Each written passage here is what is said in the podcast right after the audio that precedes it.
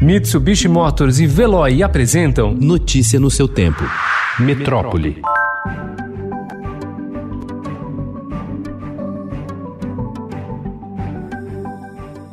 A Justiça Federal no Rio de Janeiro suspendeu provisoriamente ontem a decisão aprovada na segunda-feira pelo Conselho Nacional do Meio Ambiente, o CONAMA, de revogar duas resoluções do próprio órgão. A decisão foi tomada pela 23ª Vara Federal do Rio de Janeiro em ação popular, impetrada por quatro pessoas contra a União e o ministro do Meio Ambiente, Ricardo Salles. Na segunda-feira, durante reunião do CONAMA, o órgão decidiu revogar quatro resoluções, flexibilizando controles ambientais. A revogação foi alvo de intensas críticas de ambientalistas.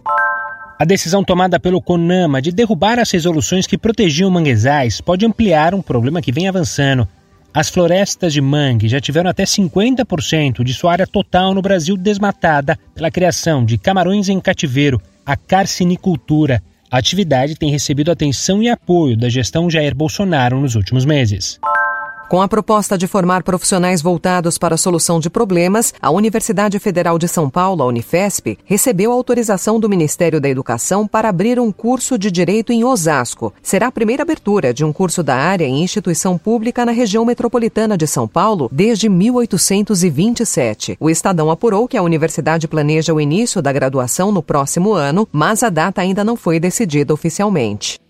O desempenho de seis estudantes brasileiros colocou o Brasil entre os dez países com mais pontuação na 61ª Olimpíada Internacional de Matemática. É o melhor resultado desde 2009, quando o país esteve na 15ª colocação. Com 165 pontos, a equipe ficou à frente de países como Japão, França, Alemanha e Canadá.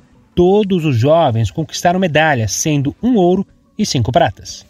A primeira turma do Supremo Tribunal Federal manteve ontem a absolvição de um homem que tentou matar a ex-mulher a facadas diante de suspeitas de traição conjugal por parte da companheira. No júri ocorrido em 2017, a defesa sustentou que o ataque estava amparado na legítima defesa da honra, argumento que ganhou apoio unânime dos jurados na oportunidade. Os ministros do STF entenderam que a decisão pelo Tribunal do Júri é soberana e não pode ser modificada. Notícia no seu tempo.